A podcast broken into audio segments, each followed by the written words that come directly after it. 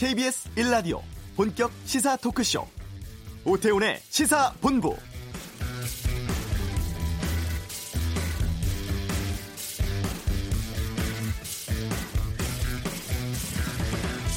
부자 나라가 미군의 보호를 받으려면 그 비용을 내야 한다.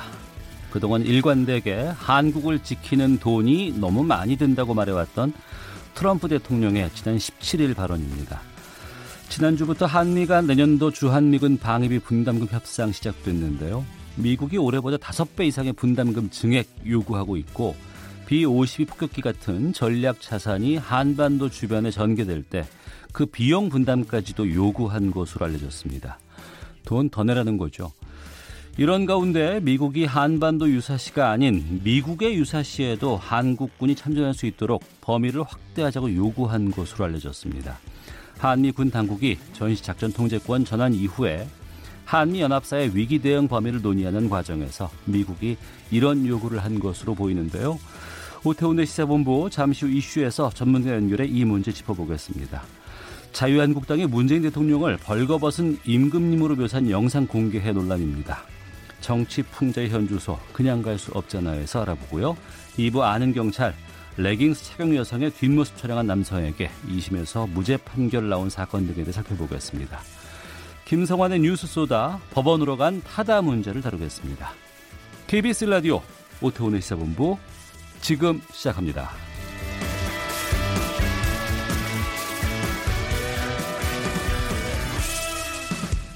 네, 이 시각 가장 핫하고 중요한 뉴스들 정리해 드립니다. 방금 뉴스 KBS 보도본부의 박찬형 기자와 함께합니다. 어서 오세요. 네, 안녕하세요. 예.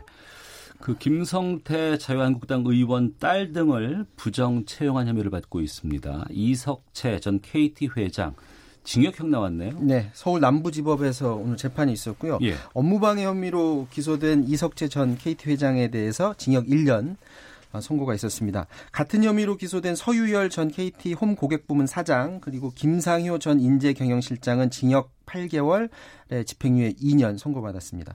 혐의는 잘 알다시피 2012년에 KT 신입사원 공채 과정에서 김성태 한국당 의원 딸이나 아니면 유력 인사의 친인척 가족들 12명을 부정 채용해서 회사의 채용 업무를 방해한 그런 혐의를 받고 있고요. 재판부는 판결문에서 검찰 손 들어주면서 네. 수많은 채용 지원자들에게 배신감과 좌절감을 안겨준 사실이 자명하다. 책임이 무겁다 이렇게 판결을 했습니다. 이제 채용 과정에서 회장에게 전 회장에게 비리가 있었다라고 판결이 나온 만큼 이제 당연히 김성태 의원의 뇌물수수 공판에도 이제 영향을 주게 됩니다. 네. 김성태 의원은 딸을 KT에 부정 채용하는 과정에서 2012년에 국정감사 증인 채택에서 제외시켜 달라라는 그런 이석철 전 회장 제외시켜준 그런 혐의를 받고 있고요. 김성태 의원은 다음 달 안에 본인의 그 재판을 좀 마무리 시켜달라고 재판부 음. 요청했다고 하거든요. 그러니까 네. 다음 달 안으로 김성태 의원에 대한 재판 결과도 나올 것 같습니다. 네. 효성그룹의 조현준 회장이 경찰에 소환돼 조사를 받고 있다고 하는데 혐의가 뭡니까? 네, 이 경찰청 중대범죄수사과가 오늘 오전 7시부터 조현준 효성그룹 회장을 소환해서 조사하고 있는데 네.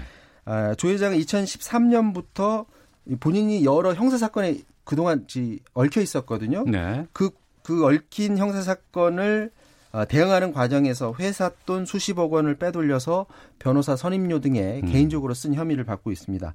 경찰은 앞서 조 회장의 횡령을 도운 혐의 받고 있는 효성 이상훈 부회장도 조사를 했는데 지금 효성 가족들이 지금 바람잘 날이 없습니다.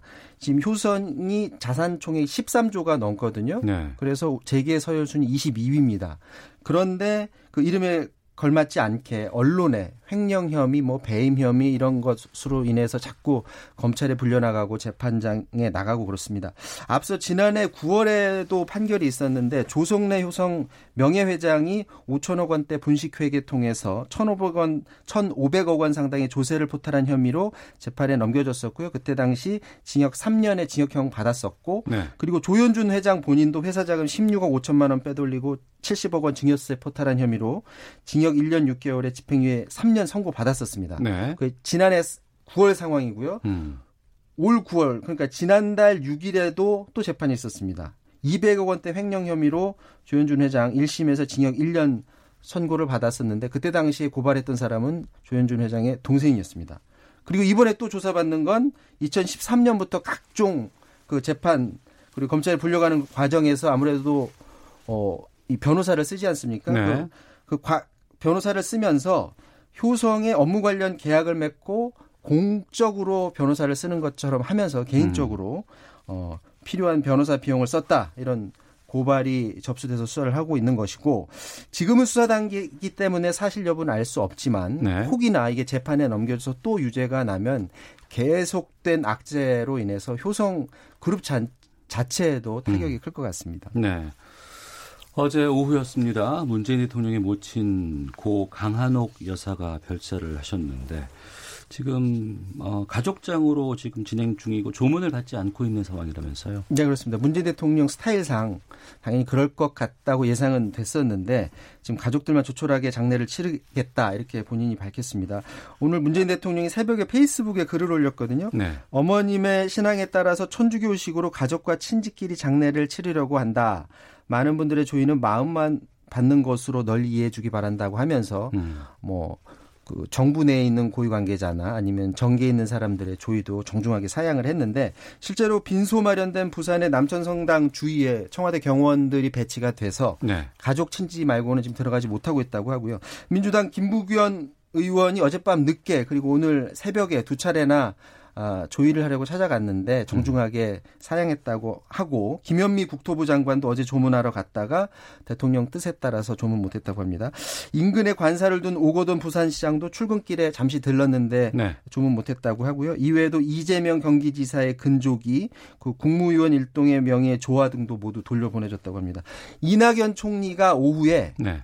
총리는 그러면 정부를 대표해서 조문 가겠다고 해서 음. 내려간다고 하는데 과연 조문을 받을지 아마 국정 업무 관련 얘기만 하고 그냥 돌아올 가능성도 높습니다. 발의는 내일이고요. 이후에 문재인 대통령이 어, 국정에 어, 돌보기 위해서 청와대로 돌아오게 됩니다. 네. 아, 교섭단체 국회 대표 연설 오늘 바른미래당 오신환 원내대표가 했어요. 네, 어, 오신환 바른미래당 원내대표도 민주당 이인영 원내대표처럼 검찰 개혁의 당위성을 역설하는 그런 목소리를 냈습니다. 네. 검찰 개혁의 요체는 그동안 아무런 의문도 없이 검찰에 준 기소권과 수사권을 분리하는 것이다. 그러니까 검찰은 수사권도 갖고 있고 기소권도 갖고 있고 게다가 경찰이 하는 수사를 직접 지휘까지 하고 네. 그야말로 무소불위의 권력을 갖고 있는데 요체는 검찰의 수사권 그리고 기소권을 분리를 해서 그리고 검경 수사권을 조정을 해서 그 힘을 빼는 것이다. 만약 이것만 제대로 된다면 굳이 공수처를 설치 않아, 않더라도 검찰의 무소불위의 권력을 풀 수 있다. 이런 말을 했고요. 공수처법은 민주당과 좀 다소 결이 다른 말을 했습니다. 검찰에 대해서 기소권, 수사권 다 가지고 있으면 안 된다고 해놓고 음. 공수처에 그걸 다 주면 어떡하느냐. 라고 하면서 이건 새로운 괴물을 만드는 거다. 공수처의 힘을 너무 과도하게 줘서는 안 된다라는 말을 했고요. 지난 4월 국회 패스트트랙 충돌 사태 관련해서는 민주당과 한국당이 지금 고소 고발하고 있는데 그거 네. 다 취하하고 국회에서 서로 대화로 풀자 이렇게 촉구를 했습니다. 네. 민주당의 이해찬 대표가 어, 조국 사태에 대한 입장을 오늘 밝힌다고요? 네, 오늘 오후에 국회에서 기자 간담회를 엽니다. 원래는 그 다음 주 중에 하려고 했었는데 네.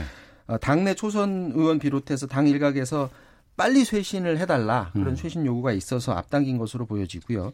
어, 이 대표는 조국 사태와 관련해서 어쨌든 유감을 표명한다고 하고 내년 총선과 관련해 총선을 어떻게 준비할지 이런 음. 입장을 밝힐 것 같습니다. 특히 조국 사태 관련해서는 지금 온 나라의 국론이 둘로 갈릴 정도로 네. 굉장히 굉장히 그 여론이 둘로 갈렸었는데 그 과정에서 지금 뭐 조국 사태와 관련한 진실은 분명히 드러나진 않았지만 잘잘못을 떠나서 국민들이 과연 공정은 무엇이고 정의는 무엇인가 이거 계속 화두로 내놓지 않습니까?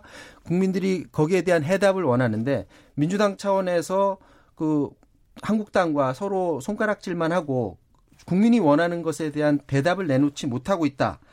라는 그런 당내 목소리 그리고 당 밖의 목소리가 나왔기 때문에 유감 평명만 하는 게 아니고 그런 대답을 내놓는 자리가 되지 않을까 그런 생각이고 원래 의총도 예정돼 있었는데 네. 대통령 그 모친상 있다고 해서 다음 달 4일로 의총 연기됐습니다. 알겠습니다. 방금 뉴스 박찬영 기자와 함께했습니다. 고맙습니다. 이어서 교통 상황 보겠습니다. 교통정보센터의 윤여은 리포터입니다. 네, 고속도로 곳곳에 작업 구간과 돌발 상황이 자리 잡고 있습니다. 대구 포항 고속도로 대구 쪽으로 와촌 터널 2차로에 대형 화물차가 고장으로 서 있고요. 경부고속도로 부산 쪽은 경산 부근 1차로에 낙하물이 있어 주의가 필요해 보입니다. 이전엔 한남에서 서초와 서울 요금소에서 밀리고요. 서울 쪽은 양재에서 반포 사이 정체 남아 있습니다. 영동고속도로 강릉 쪽 작업 여파로 원주와 새말 사이 2km가량 밀리고 중부고속도로 남이 쪽은 중부 2터널에서 3터널 사이 2차로 막고 작업을 하고 있어서 산곡 분기점에서 경기 광주 분기점까지 6km 정체입니다. 중부 내륙고속도로 양평 쪽도 여주 분기점 1차로에서 작업 중이라 감곡에서 여주 분기점까지 4km가량 밀립니다. KBS 교통정보센터였습니다.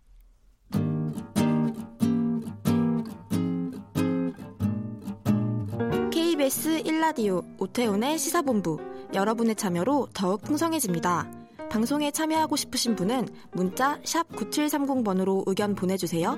짧은 문자는 50원, 긴 문자는 100원의 정보 이용료가 붙습니다. 애플리케이션 콩과 마이케이는 무료고요. 시사본부는 팟캐스트와 콩, KBS 홈페이지를 통해 언제나 다시 들으실 수 있습니다. 많은 참여 부탁드려요. 네, 미국이 전시 작전권 전환 뒤에 한미 연합군이 미국 유사시에도 대응하는 것으로 각서 내용을 바꾸자고 우리 군에게 제안했다고 하는데 이 뉴스가 좀 파장이 큽니다. 여기에 대해서 좀 알아보도록 하겠습니다. 한국 국가전략연구원 문성묵 통일전략센터장 연결하겠습니다. 안녕하십니까? 네, 안녕하십니까? 네. 우선 이 제안이 한미 동맹 위기 관리 각서를 개정하는 과정에서 나왔다고 하는데 네. 이 한미 동맹 위기 관리 각서가 정확히 뭐죠? 예, 지금 구체적으로 보도에 나오는 내용 어, 그것이 어, 어떤 각서를 얘기하는지에 대해서 네. 어, 저도 어, 분명하진 않지만 제가 생각할 때는요. 네. 지난 2010년 어, 천안함 피격 또 연평도 포격 도발이 있었거든요. 네. 그 이전에 이런 국지 도발의 경우에는 우리 이제 한국은 단독으로 대응을 했는데 네. 유한미군과 연합사가 이와 관련해서 함께 대응할 필요가 있지 않느냐. 음. 그런 차원에서 2012년에 네. 한반도 어, 유사시 위기 관리를 어떻게 할 것인가. 아, 이것을 어, 합의한 그런 각서로 저는 알고 있습니다. 네. 그러면 지금 우리와 미국 사이의 그 각서나 조약상으로 이 한미 연합군의 활동 범위가 지금 어떻게 돼 있어요? 결국 한미 동맹, 한미 연합의 기초 문서는 한미 상호 방위 조약이거든요. 예. 1953년에 서명하고 54년에 발효된 한미 상호 방위 조약에는 그 지역 범위가 명시되어 있습니다. 기본적으로 물론 한반도지만 네. 태평양 지역으로 조약 전문과 3조에 명시가 되어 있거든요. 네. 그렇기 때문에 일각 보도에서 뭐 호르무즈 해협이라든지 또는 음. 남중국 해라든지 이런 것은 기본적으로 어, 한미 상호 방위 조약의 범위를 넘어서는 얘기다. 저는 그렇게 생각합니다. 네. 그럼 지금의 조약이라든가 여러 가지 각서상으로 봤을 때는 한반도 그리고 한반도 주의 태평양까지만 범위고 그 이외에는 안 되는 거 아니겠습니까? 그렇죠. 그것이 한미 동맹 또는 상호 방위 조약이 명시되어 있는 것이 아니기 때문에 예. 만약에 그 범위를 벗어나는 지역에 음. 한국군의 파병을 미국이 요청을 한다면 네. 그건 상호 방위 조약에 기초한 것이 아니라 음. 우리도 국제 연합의 일원이고 네. 국제 평화에 기여한다는 차원에서 과거에도 뭐 우리가 베트남전이라든지 또 이라크라든지 파병이 있었거든요. 네. 막 그런 차원에서 별도의 논의가 필요하지 않나 그런 생각이 듭니다. 네. 이 각서 개정을 준비하는 게 그 우리가 흔히 말하는 전작권, 이 전시 작전 통제권 전환을 대비하는 뭐 그런 차원이라고 하던데. 네. 지금 이 전작권 전환 논의는 어느 정도나 진행돼 있습니까? 원래 이제 전작권은 2007년부터 전시작전 통제권의 전환을 논의하기 시작했고요. 예. 초기에는 날짜를 정해서 어, 이렇게 전환하는 걸로 추진을 하다가 어, 이 북한 핵 문제라든지 안보 상황이 나빠지면서 어, 그 시기에 기초한 전환보다는 조건에 기초한 전환으로 하자라고 한미가 합의를 했습니다. 네. 그래서 지금은 조건에 기초한 전자권 전환에 대한 논의가 진행되고 있고 지금 우리 정부는 어, 문재인 정부 임기 내에 전자권을 전환한다라고 하는 공약이 있고 네. 나름 그런 생각을 염두에 두고 지금 한미가 금년에 한미 동맹 연습을 통해서 IOC 초기 검증 조치를 취했습니다. 네. 네. 그 초기 검증 다시 말하면 조건의 일부가 충족이 되는지 그런 것들을 점검하면서 그것을 단계를 격상하고 범위를 넓혀가면서 조건을 점검하는 그런 협의가 진행되고 있는 것으로 알고 있습니다. 네. 글쎄요. 좀 우선 미국의 제안을 한번 좀 봅시다. 네. 미국 유사시에 우리 군대가 참전한다는 것, 대응한다는 것, 이게 어떤 의미인 거예요? 글쎄요. 뭐 지금 어, 보도 나온 것만 가지고 미국의 의도가 무엇인지 명확치 않고 예. 또 우리 국방부도 어, 뭐 어, 일방적으로 우리가 미국의 요구를 들어서 해외 파병, 중동 지역이나 또는 뭐 먼 지역에 파병하는 것은 사실이 아니다라고 분명히 얘기를 했거든요. 네. 제가 볼 때는 아마 미국의 요구는 지금 한국의 국력, 국격이 높아지고 있고 또 한국과 미국과의 동맹 관계가 과거와는 달리 한국의 분담이 높아지고 있기 때문에 네. 상호성 원칙에 따라서 음. 한국이 한미 동맹의 좀 역할을 좀 더 확대해야 될 필요가 있지 않냐. 네. 이거는 지금 진행되고 있는 분담금 협상하고도 연관이 되어 있습니다. 음. 그래서 어, 한국의 역할을 정대하기를 원하는 미국의 입장이 네. 아마 혹시 이번에 그런 제안을 했다면 연관이 있지 않을까 하는 게 이제 제 추정입니다. 네. 그러니까 미국이 이 요구를 하는 게 결국에는 뭐 전자권 뭐 전환도 물려 있지만 방위비 분담 협상도 지금 진행 중인 상황 아니겠습니까? 네. 이런 것과 다 포함해서 좀 여러 가지 압박 차원이 아닐까라는 생각이 들기도 하는데요. 글쎄요, 뭐 우리를 압박해서 그걸 가지고 그걸 지렛대로 어, 방위비 분담금을 더 많이 얻어내려고 하는 그런 의도인지는 지금으로서는 분명치 않습니다만 네. 네. 동맹 그 환경이 특히 트럼프 대통령 어, 미 행정부 출범 이후에 미국 중심주의 한국뿐만이 아니라 일본, 독일, 나토 쪽의 분담을 계속 압박하고 있거든요. 네. 트럼프 대통령이 뭐 오늘 아침 보도에도 보면 한국이 어떻게 보면 미국을 뭐 어, 좀 미국에 너무 부담을 주고 일방적이다라는 그런 불만을 토하고 있거든요. 네네. 네. 한미동맹 또 한미연합에서 돈이 너무 많이 든다고 얘기를 하고 있고 음. 그렇기 때문에 미국으로서는 한국의 부담을 높이도록 하기 위한 압박 그것이 지금 지속되고 있고 말씀하신 대로 그것이 그 일환일 가능성 유의하면서 우리가 아, 대응을 해야 되겠죠. 네. 자, 문성묵 한국 국가전략연구원 통일전략센터장과 함께 말씀 나누고 있습니다. 글쎄요, 뭐 우리가 한미 동맹이기 때문에 미국 본토에 혹시 뭐 여러 가지 위기 상황이 온다 그러면은 뭐 우리 갈 수도 있다고 쳐도 네. 지금 미군이 주둔하고 있는 지역은 전 세계 아니에요. 그럼요. 예. 그랬을 때 뭐 분쟁 지역, 해외 분쟁 지역, 뭐 시리아라든가 호르무즈 해협 이런 곳에 파병된다는 건 좀 차원이 다른 얘기가 아닌가 싶기도 하거든요. 그렇죠. 그건 이제 한미 동맹, 다시 말하면 상호 방위 조약에 기초한 그런 것이라기보다는 네. 한국과 미국이 공이 국제연합 회원국으로서 네. 국제 평화를 위해서 사실 우리도 대한민국도 6.25 전쟁 당시에 미군을 주축으로 한 유엔군의 도움을 받고 우리의 자유와 평화를 지켰듯이 국제사회의 일원으로서 유엔이라고 하는 건 집단 안전 보장이니까 그 차원에서 우리가 어느 부분에 기여를 해야 한다면 네. 그 차원에서 검토할 수 있겠죠. 음. 과거 우리가 베트남 전에 파병을 했었고 이라크에도 파병을 했었고 때로는 PKF 그래가지고 평화 유지군으로 파병도 하거든요. 아 그렇습니다. 예, 예 그런 차원에서 논의가 된다면 몰라도 한모 한미 상호 방위 조약에 기초한 음. 그런 어, 얘기를 하면 지금 상호 방위 조약에는 어, 명백히 태평양 지역 어, 이내로 명시하고 있기 때문에 네. 네, 그걸 초월한 요구를 미국이 할 가능성은 좀 높지 않다고 봅니다. 네.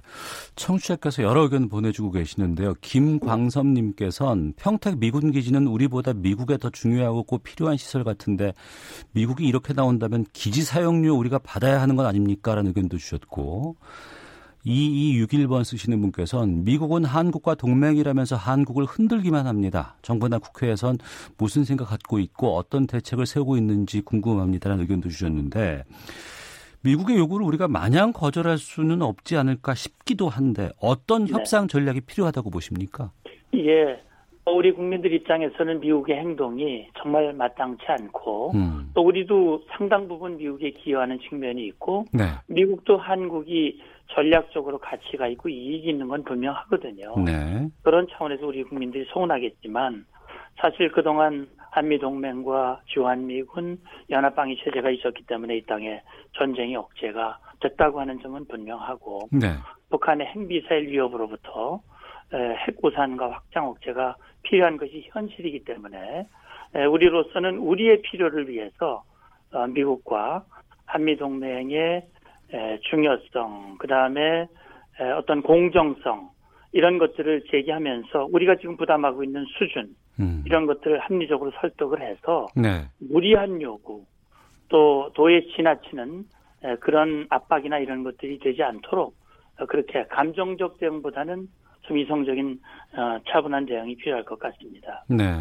K7566님께서 미국 내에서 전쟁 나면 동맹국으로서 참전하겠습니다. 하지만 우리와 이해관계가 있는 다른 분쟁 지역에 대해선 파병 어렵다고 봅니다라는 의견도 주셨는데 혹시나 지금 이번 제안이 이 전시 작전 통제권 전환에 장애가 되는 측면이 있지는 않을까 싶기도 하거든요. 그건 어떻게 보십니까?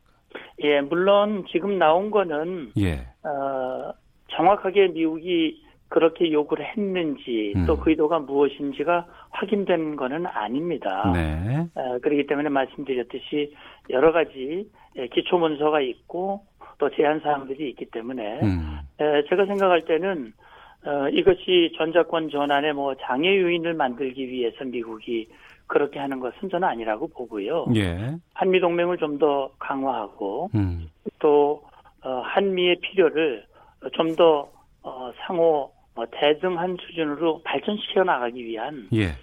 취지의 일환이라면 뭐 우리가 적절하게 어. 에, 또 우리의 필요도 생각하고 또 기초 문서인 한미 상호 방위 조약을 기초로 해서 어, 협상을 해 나가야 된다고 생각합니다. 알겠습니다. 지금은 제한 단계고 뭐 구체적으로 무언가 확정되거나 이것이 지금 전개되는 상황은 아니기 때문에 좀 차근차근히 좀 짚어볼 필요가 있지 않나 싶고요. 또 구체적인 내용들이 나오게 되면 다시 좀 연락드리겠습니다. 네. 예, 오늘 말씀 고맙습니다. 감사합니다. 예, 한국 국가전략연구원의 문성묵 통일전략센터장과 함께했습니다. 헤드라인 뉴스입니다. 지난 4월 사법개혁, 정치개혁 법안을 신속 처리한 건, 즉 패스트 트랙으로 지정할 당시에 여야 사당 원내대표들이 오늘 국회에서 기자회견을 열고 국회의장이 사법개혁안을 본회의에 부의하기로 한 12월 3일까지는 국회법 등 관련 절차에 따라 패스트 트랙 법안을 반드시 처리해야 한다고 촉구했습니다. 자유한국당은 문희상 국회의장이 검찰개혁 법안을 12월 3일 부의하기로 한 데 대해 직권남용 책임 등을 언급하며 강하게 비판했습니다. 바른미래당 오신환 원내대표는 검찰개혁의 요체는 그동안 아무런 의문도 없이 검찰에 쥐어준 기소권과 수사권을 분리하는 것이라며 검찰의 수사 기소권 분리와 검경 수사권 조정을 통한 검찰개혁을 제대로 해내면 그동안 검찰개혁 방안으로 제기돼온 고위공직자 범죄수사처, 즉 공수처는 굳이 설치할 필요가 없다고 주장했습니다. 비정규직이 1년 전보다 86만 7천 명이 늘어났다는 통계청의 조사 결과에 대해 비정규직 규모가 역대 최대라는 평가가 나오는 가운데 청와대가 이런 해석에 대해 상당히 과장된 것이라고 지적했습니다. 지난달 한국의 소비자 물가 상승률이 경제협력개발기구 40개국 회원국 가운데 가장 낮았던 것으로 나타났습니다. 내년 1월 예정된 중소기업의 주 52시간제 시행에 현실적인 어려움이 많다는 목소리가 나오는 가운데 중소기업 중앙회가 한국노총을 전격 방문해 52시간제 유예 등에 협조해달라고 요청했습니다. 지금까지 라디오 정보센터 조진주였습니다.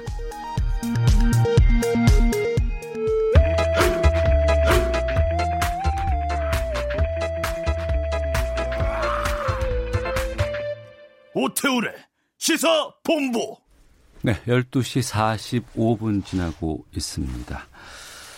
자유한국당이 28일 당 공식 유튜브 채널에 올린 벌거벗은 임금님 패러디 영상. 이게 정치권의 뜨거운 논란이 이어지고 있습니다. 민주당 천인 공노할 내용이라고 반발하고 있고 한국당은 표현의 자유에 재갈을 물리려 한다고 또 반박하고 있는 상황입니다. 자, 시사 중요한 부분들을 좀 살펴보는 그냥 갈 수 없잖아. 이 시간에 대통령에 대한 풍자 어디까지 허용돼야 할지 좀 구체적인 말씀을 나눠보도록 하겠습니다. 이종근 시사평론가 나오셨습니다. 어서 오세요. 네, 안녕하십니까. 오늘도 그냥 갈 수 없는 오태훈의 시사본부에 나와 있습니다. 네, 고맙습니다. 지금 대통령 상중이시라 네. 상당히 좀 조심스럽습니다. 네. 하지만 다뤄야 될 입장인 것 같아서 좀 살펴보겠습니다. 그 자유한국당이 올렸다는 그 애니메이션이 어떤 내용을 담고 있는 거예요? 네, 어, 뭐 많이들 또 보신 분들도 있고 또 언론에서 많이 공개를 했는데 어, 벌거벗은 임금님 의그 설화 아시잖아요. 네네. 그, 그 이야기를 빗대서 문재인 대통령의 캐릭터가 등장을 해서 양복을 입고 등장했다가 이제 신하들이 음. 어, 이렇게 그 건넸어요. 무엇인가 옷을 건넸는데 사실은 옷이 아니라 뭐 이름을 붙여진 건 투명한 암버 자켓, 뭐 경제 바지, 인사 넥타이 이게 사실 어, 실체는 없는 것이거든요. 네. 그렇기 때문에 이걸 입으라고 했을 때 입었는데 사실은 아, 나체가 된 그런 음. 형상을 어, 지금 애니메이션으로 올려서 어, 벌거벗, 벌거벗은 임금님에 네. 빗대서 풍자를 했다라는 어. 그런 내용입니다. 그 만화 캐릭터로 대통령을 이제 표현한 거 아니겠어요? 그렇죠. 네. 어. 정치권에서는 당연히 좀 큰 반발도 있을 것 같은데 여기에 대한 후속 반응 어떻게 나왔는지를 좀 알려주세요. 네. 일단 당연히 문재인 대통령은 뭐 직접적인 어떤 반응은 보이시지 않았고 예. 어, 대신 고민정 대변인이 어, 품격으로 품격이 있어라. 음. 그러니까 즉 상대를 깎아내림으로써 드높이려고 자신을 드높이려고 하는 것이 네. 국가 국가의 국격을 높이는 일이냐. 음. 어떤 의미에서 좀 점잖게 이렇게 반응을 했다고 보여지는데 어, 당은 좀 상황이 그렇지 않아요. 민주당은 네. 좀더 직접적으로 직격탄을 날렸습니다. 천인공노할 이렇게 표현을 했어요. 천인공노할 내용 소재로 동영상을 만들어서 과연 누구에게 보여줄 것인지 말문이 어. 막힐 따름이다라고 어, 대변인 논평이 나왔습니다. 예. 어, 일각에서는 이걸 두고서 뭐 박근혜 전 대통령 재임 시절에 그 뭐 풍자 누드화 사건과 비교를 하기도 하던데 대통령을 풍자하는 일이 이전에도 이런 논란들이 꽤 있었잖아요, 그동안. 네, 계속 이어졌죠. 이어졌는데, 어, 양김 그러니까 김영삼 대통령, 김대중 대통령 시절에도 네. 대통령 풍자하는 것은 있었어요. 예, 예. 어, 그 예를 들어서 무슨 뭐 고깃집, 뭐 음. 청와대를 청아대 무슨 식당이라고 표현한 어, 그런 풍자도 있었고 한데 어, 양김 씨에 대한 풍자보다는 노무현 대통령 때부터 이어지는 풍자가 굉장히 좀 더 직격적이고 뭐랄까요 양친형이 논란이 굉장히 커졌어요. 그때 연극이 환생 경제였나요? 그렇습니다. 노무현 예. 대통령 시절에는 어, 어, 한국당, 아까 그 전에는 한 한나라당이었죠. 예, 한나라당 예. 의원들이 만든 극단이 여의도라는 극단이 어, 노무현 대통령을 노가리라고 표현하면서 음. 주인공으로 해서 경제의 실상은 이제 풍자한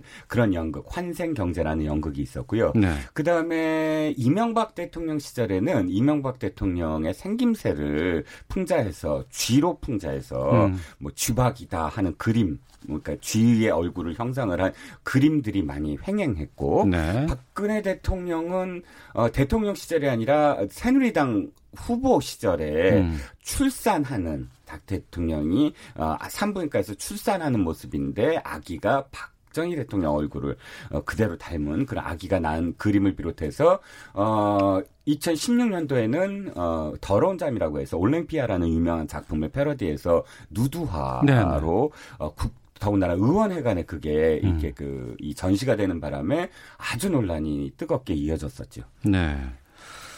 대통령에 대해서 다양한 풍자가 있을 수 있다고 저는 봅니다. 표현의 자유적인 측면으로 봤을 때도. 네. 근데 이제 이게 공당이 하는 것이냐 아니면 일반 시민들이 하는 것이냐 아니면 뭐 여러 단체가 시민 단체가 하는 것이냐 여러 차이가 좀 있을 것 같기도 하고 음. 외국의 경우는 어때요?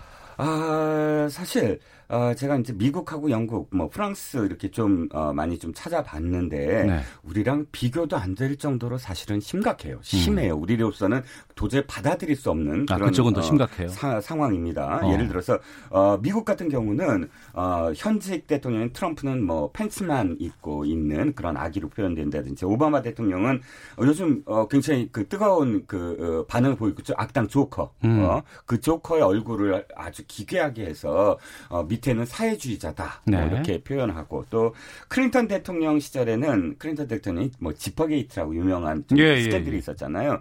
그때 당시에 그런 그 게이트가 있었던 대통령을 다 모아서 루즈벨트, 케네디 어, 일곱 명을 어, pants free president라고 어. 표현하는 그런 풍자도 있었습니다.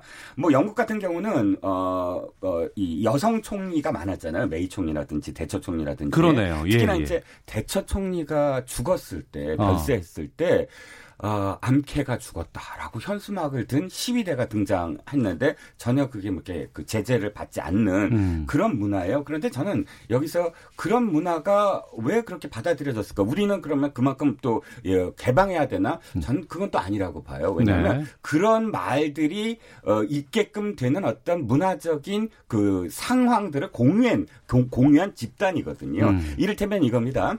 아, 미국에서는요. 어, 이 재무장관과 그 다음에 부통령이 결투를 벌여서 그 재무장관이 죽는 사건도 있었어요. 알렉산더 해밀턴과 뭐, 뭐, 그존 버, 음. 어, 부통령이었는데 둘이 정치적으로 앙숙이었거든요. 네네. 네. 그래갖고 뭐, 뭐, 이 모욕적인 말을 한마디 했다고 사과를 하라 안 한다 하다가 어. 아예 총으로 결투를 벌이고. 아, 그래요? 그래서 총으로 쏴서 죽여요. 200년 후에 양 가문이 모여서 똑같은 장면을 연출하고 양 가문이 화해를 하는 어. 2004년도에 행사도 있었습니다. 또 영국 같은 경우는 지난번에도 말씀드렸듯이 빨간 선이 있잖아요. 양측의 의회에. 네네. 야에 예, 예. 그 선이 어, 이름이 뭐냐면 스워드 라인이에요. 검선. 음. 어. 그 그게 뭐냐면 영국에서는 칼을 차고 다녔어요. 칼을 차고 의회에 들어왔어요. 그런데 그 칼의 두 배 넓이의 선을 그어서 음. 칼을 휘둘러도 어쨌든 닿지 않게 만든 거예요. 그 선을 넘으면 칼이 닿으면서 칼싸움이 일어나거든요. 그러니까 총칼이 횡행하던 그런 그 문화를 갖고 있었던 국가에서는 총칼 대신 입을 좀 더 자유롭게 아. 풍자를 좀 더 자유롭게 해줬던 문화가 있었거든요. 예. 우리로서는 사실 거기까지는 음. 불가능하죠. 예. 청취자 의견 좀 소개해드리겠습니다. 김애숙님께서는 박근혜 전 대통령 누드 패러디 사진 국회에 전시한 것에 비하면 아무것도 아닌 것 같은데요. 라는 의견도 있고 K7566님 풍자 자체가 잘못된 것은 아니라고 생각합니다. 다만 너무 성적이고 모욕적인 것은 피해야죠. 8833님 표현의 자유 좋습니다.